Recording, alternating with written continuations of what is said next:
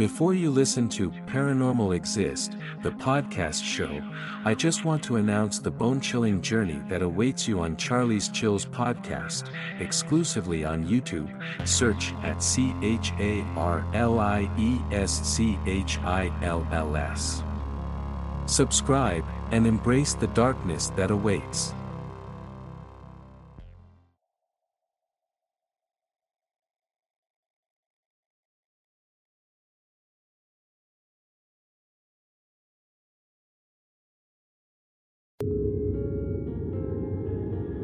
You've just met Sally Ann, an experience from Kentucky, US. Selling real estate is an adventure unto itself. Sellers and buyers are always full of surprises, but occasionally the homes hold a few on their own. In April 1989, I did not believe in ghosts. No real reason to. It wasn't logical, but unfortunately, this story is true. That spring, I listed a beautiful 200 years old Italianate mansion on 6 acres. The home was halfway through renovations, when the owner gave me my first tour. We walked through the grand entryway, separating the twin front parlors. The one on the left served as the living room. A beautiful antique grand piano nearly filled the music room in the right parlor. A large formal dining room, and just beyond, and a renovated gourmet kitchen and bath finished the first floor tour. We walked up the wide curved staircase, in the center of the home, circling to the third floor tower.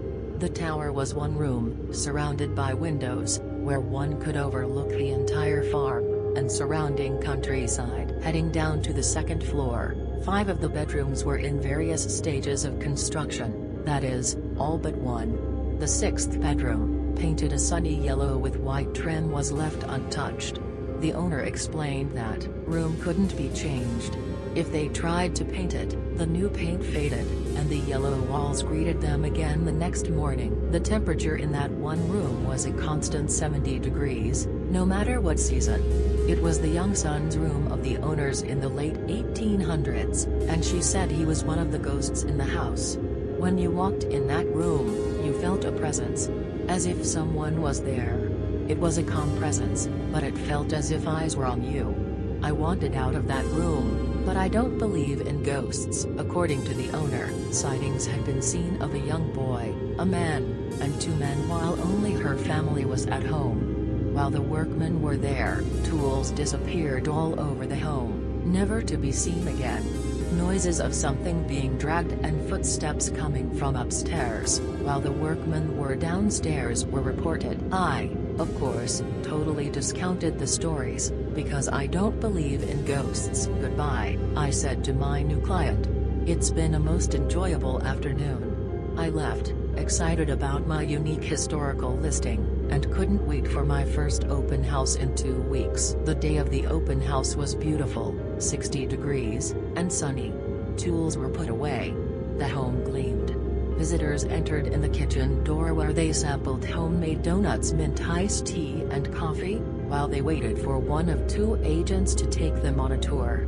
The agent then let the prospective buyer out the front door and returned to the kitchen, for the next visitor. Towards the end of the three-hour opening, I let a very nice woman out the front door where a cold breeze hit me, when I closed the door. Turning to go back to the kitchen, I glanced to my right. Sitting at the piano in the music room was a young woman, dressed in a plain gray dress, her dark hair drawn back in a bun. Her large dark eyes held no light. She was sitting quietly, just looking down at the keys. No music was playing. The hair on the back of my neck rose with the goosebumps. Startled by seeing a visitor unattended, I went back to the kitchen to find the other agent. Why is there someone wandering around the house without you? There is no one else here. The other agent answered, well, maybe she came in the front door, I acquiesced. In that case, there is a lady waiting for you in the music room. The owner asked, what does she look like? As I described her, the owner smiled. You've just met Sally Ann, who's that? I asked with some apprehension. Our ghost. The hair on the nape of my neck stood up, and I broke out in goosebumps yet again, as I raced back to the front rooms. The music room was empty. The living area also empty. I ran up the stairs. The bedrooms were empty. Only one place left, the tower. Taking the stairs two at a time, I reached the door. It squeaked as it slowly opened it empty, she was gone, vanished, my heart pounding, I was shaking, as I slowly descended the staircase and walked back to the kitchen. This was silly. I don't believe in ghosts. Reaching the kitchen, I sat down, and the owner pushed a cup of strong coffee in front of me. My hands were trembling, and the hot liquid nearly spilled. The owner began to tell me the story of Sally Ann. Sally Ann, her husband, brother-in-law, and eight-year-old son were the original owners of the home. Sally Ann had an affair with her husband's brother, and when he found out, the two men dueled in the hallway of the second floor. Both men died as a result of their wounds. Sally Ann's son died a year later of typhoid. Sally died at the young age of 30 of what was said to be a broken heart. She shows herself only to people she approves of as guests in her home. But she is a kind ghost, and is treated as another member of the family. Every once in a while we see her son with her. The two brothers are probably the ones responsible for the tools missing. Just haven't seen them. I'm thinking great, Sally likes me. But I don't believe in ghosts. The owner continued her story. I hired a seer to come evaluate the ghost situation. He identified all of the ghosts. The family is all buried at Lexington Cemetery. He told me to rent a metal detector, and search around the fifth fence post from the front corner of the house. I would find Sally Ann's wedding ring. So I did. And two feet down, I found her wedding ring with her initials. It's in this drawer. Walking to the sideboard, she opened a drawer and pulled out a small band with initials on the inside. My breath caught. The hairs on my arm stood up. Some deep breathing helped, mind over matter, and calmer now, I had again convinced myself that Sally Ann, or whatever it was, was merely a figment of my imagination. It was just an old ring. I don't believe in ghosts. I had finished my coffee, and since the open house was now over, the other agent, and I prepared to leave. As we neared the front door, I felt a cool breeze.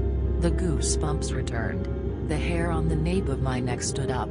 Chills went down my spine. Slowly I turned around.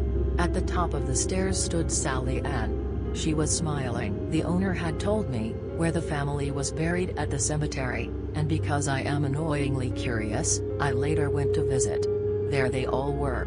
The whole family. Just as she said.